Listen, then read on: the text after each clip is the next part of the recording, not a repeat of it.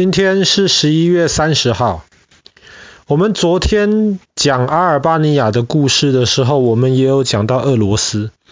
俄罗斯是全世界最大的国家。嗯、那么俄罗斯的冬天其实非常有名。为什么？因为拿破仑就输给了俄罗斯的冬天。后来的希特勒也输给了俄罗斯的冬天。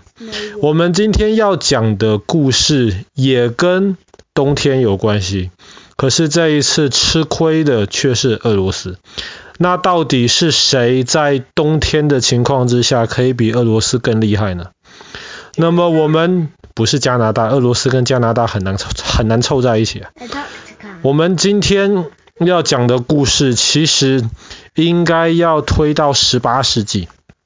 十八世纪其实整个北欧最强大的国家是瑞典。那个时候芬兰只是瑞典的一部分而已，可是在十八世纪俄罗斯也开始慢慢变得强大了。然后俄罗斯最重要的城市我们现在知道是莫斯科，可是在那个时候俄罗斯最重要的城市叫做圣彼得堡 Leningrad， 或是叫彼得格勒，不管你用哪个名字都可以。圣彼得堡这个地方这个地方有一个特点，就是它离芬兰的边界只有三十二公里。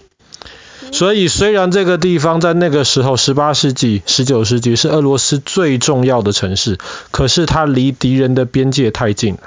所以新崛起的俄罗斯就一定要跟瑞典打一场仗，不然的话当时瑞典帝国又强大，离俄罗斯的首都又近，那么对俄罗斯的威胁太大了。所以后来这场仗真的就打起来，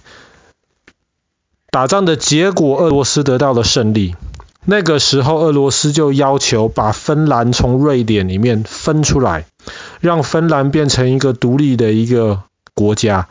也不能说独立国家，这个国家分出来，可是实际上是在俄罗斯的影响之下。所以芬兰就这样子分出来了，也这样子在俄罗斯的影响之下。可是后来俄罗斯就觉得影响之下太麻烦了，把芬兰这个国家牢牢的控制住好了。所以芬兰就从两个强国中间的一个缓冲国，变成了整个越来越庞大的俄罗斯直接控制的一个地方。但是它不是俄罗斯土地的一部分，那个时候俄罗斯给它非常大的自由度。可是这个自由度在十九世纪、二十世纪的时候越来越小，因为那个时候俄罗斯的皇帝，他们的沙皇希望能够更好的控制住更多的土地。所以在一次大战之前，芬兰人就想要独立了。那么一战正好给了芬兰人一个很好的一个机会。我们之前讲到俄国革命嘛，俄国的十月革命发生在一九一七年。当俄罗斯帝国变成苏联的时候，芬兰就趁这个机会，在德国的帮助跟支持之下，变成了一个独立的国家。那个时候芬兰最好的朋友从俄罗斯变成了德国，甚至他还考虑请德国当时的皇室的一个呃的一个成员 Royal Family 的一个 family member 去当芬兰的国王。当然这个东西在一战德国失败之后就不了了之了。那么对于俄罗斯而言，问题还是没有解决。为什么？因为芬兰离那个时候叫做 Leningrad 列宁格勒太近了。这可能也是其中一个原因，在苏联建立之后，首都从俄罗斯帝国的列宁格勒搬到了莫斯科。莫斯科毕竟在中间的地方嘛，离周围可能的敌人都比较远。但是俄罗斯一直想把芬兰的一些土地抢过来，希望能够给列宁格勒做出更多的保护缓冲的空间。当苏联越来越强大之后呢，他就不断的在军事上面，在外交上面给芬兰压力，他要逼着芬兰谈判，最好让芬兰完完全全的听俄罗斯的话，听苏联的话。可是芬兰不愿意啊，谈了几次之后大家都谈崩了，谈不下去了。甚至在那个时候，英国跟法国还想说以谈判失败作为一个借口，派兵进入保护芬兰。可是英国、法国想保护芬兰，其实是想要控制瑞典的铁矿，因为瑞典的铁矿当时提供给纳粹德国作为那种装备新的武器来使用。可是英国、法国的这个计划失败了。这个是题外话。那么在一九三九年的十一月，俄罗斯就决定不能再跟芬兰谈下去了。芬兰对我们列宁格勒的威胁越来越大，所以在十一月二十六号，俄罗斯就在边界跟芬兰边界的一个小小村庄，一个俄国的小村庄，苏联的小村庄，苏联的士兵自己用炮打自己的村庄，然后说是芬兰人打的。这听起来跟发生在中国一九三七年的卢沟桥事变很像哈。我们之前讲过七七事变，也是日本人自己装作自己的士兵好像被中国人给给绑架了，给带走了，其实都是日本人自导自演。当时苏联也是在自导自演，但是说是芬兰搞的鬼，是芬兰用炮攻击俄罗斯，呃，攻击苏联的村庄。所以在一九三九年的今天十一月三十号，苏联跟芬兰就正式开始了一场战争。这场战争因为发生在冬天，所以又被称为冬季战争 Winter War。 在开始发动战争的时候，其实苏联是非常非常有信心的。为什么？芬兰那个时候全部的陆军十二万人，冬季战争一开始，俄罗斯准备了快五十万人，最后用了一百万人。苏联呃，芬兰的坦克车三十二辆，俄罗斯一开始准备两千七百辆，最后用到了六千还七千辆坦克车。从纸面上看，这个不用打，这个就像是大象对老鼠一样，不用打。当时史达林非常非常的乐观，他甚至说这场战争两个礼拜不到就可以结束了。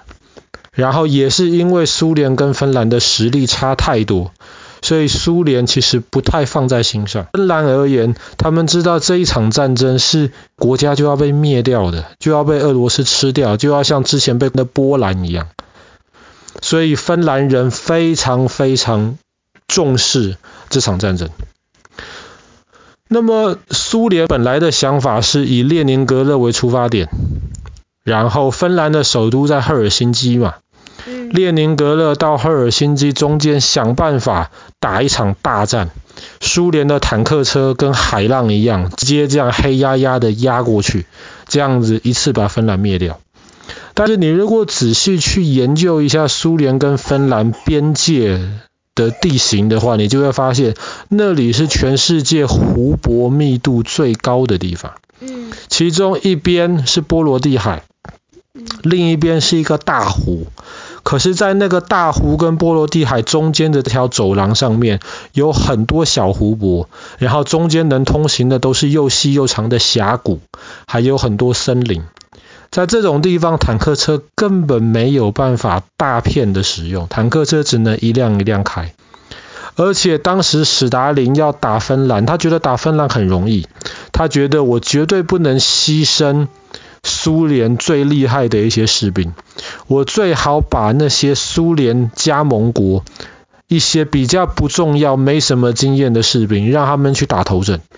所以那个时候苏联集中在芬兰边界的那些士兵，绝大多数都是从南边来的。苏联很冷，可是苏联南边一年也下不掉，也下不了几次雪，就把这些士兵调到了芬兰边界。这个时候是十一月三十号，他们以为两个礼拜可以结束，所以士兵基本上也没有什么那种防寒大衣，坦克车或是枪也没有那些防寒的准备。那一年的冬天又刚好特别冷，最冷超过零下四十度。所以当苏联的军队过了边界要进入波兰之后，他们很快就发现坦克车哦，不是进波兰，不好意思，进芬兰，我讲错了。当他们进芬兰的时候，很快发现坦克车跟手枪绝大多数的情况都是没有办法再使用，他们只能上面用飞机，下面用大炮不断在轰炸。可是芬兰的部队当白天能被炸的时候，他们就躲在树林里面，躲在他们的碉堡里面，然后到晚上，这些苏联的部队就会发现前面芬兰的这些敌人呢，他们没有坦没有什么坦克车，总共就三十二架，可是他们有非常多的士兵佩戴雪橇，他们在晚上的时候他们就会滑雪橇，然后绕到苏联军队的后面来切断苏联的补给线，所以苏联拿他们没有办法，很头疼啊。而且因为芬兰的部队，芬兰很大一部分是很冷很冷的地方，他们的部队非常非常习惯在冬天打仗，他们的部队穿的衣服基本上全部都是白色的，那个时候在雪里你根本看不太出来这里有敌人的部队。可是苏联没有做好准备啊，苏联那个时候不管是坦克车还是士兵穿的衣服，全部是那种墨绿色或是卡其色。你想想看，墨绿色的坦克车在白色的雪地上面，这基本上就是一个靶子嘛，非常非常的清楚，可以让让敌人看到。所以很快苏联就发现，呃，芬兰这个地方打不下来，所以他们一开始准备四十万人、五十万人不够，他们后来又投入更多的坦克车，投入更多的士兵。芬兰打到后来，实在是没有办法的，芬兰打不下去了，所以后来在进行几个月之后，到一九四零年春天，那么俄罗斯呃不是俄罗斯，那个时候叫苏联，苏联发现自己已经在芬兰这块地方消耗了太多的资源，芬兰是基本上已经快打光了，所以最后两国就决定签订了合约。苏联算是打赢了，所以在合约里面，苏联把芬兰 百分之十 的土地拿走了。这场战争算是苏联胜利，可是苏联赢得很惨，而且从某种程度上而言，苏联还不如不要这场胜利。为什么？因为这场胜利带来了两个后果。第一个后果就是希特勒在旁边看得很开心，因为希特勒发现原来苏联这么不经打呀，一个小小的芬兰打个几个月都打不下来，还损失了三千多部坦克车，损失了三十几万人。苏联就像是一个纸老虎一样，这就更加坚定了希特勒要攻打苏联的决心。第二个带来的影响就是苏联从芬兰这边拿到的土地，其实留在自己手中才不过一年多的时间。为什么？因为当一九四一年德国要侵略苏联的时候，芬兰没有加入德国那一边，但芬兰在那个时候就趁机跟德国一起出发，然后把之前被俄罗斯抢去的土地最后全部都抢了回来了。那也因为芬兰虽然是跟德国一起出发去进攻苏联，可是芬兰只是为了把自己的土地抢回来，加上芬兰没有正式的加入德国那一边，所以在第二次世界大战结束的时候，芬兰还不算战败国。那么德国后来很惨，可是基本上没有任何人去找芬兰的麻烦。那么芬兰也可以说是苏联在这个世界上面最大的一个克星吧。一个连美国都不怕的一个国家，后来再也没有敢打过芬兰的主意。那么这一切其实都是来自于在一九三九年的今天十一月三十号开始的冬季战争。好啦，今天的故事就讲到这边了。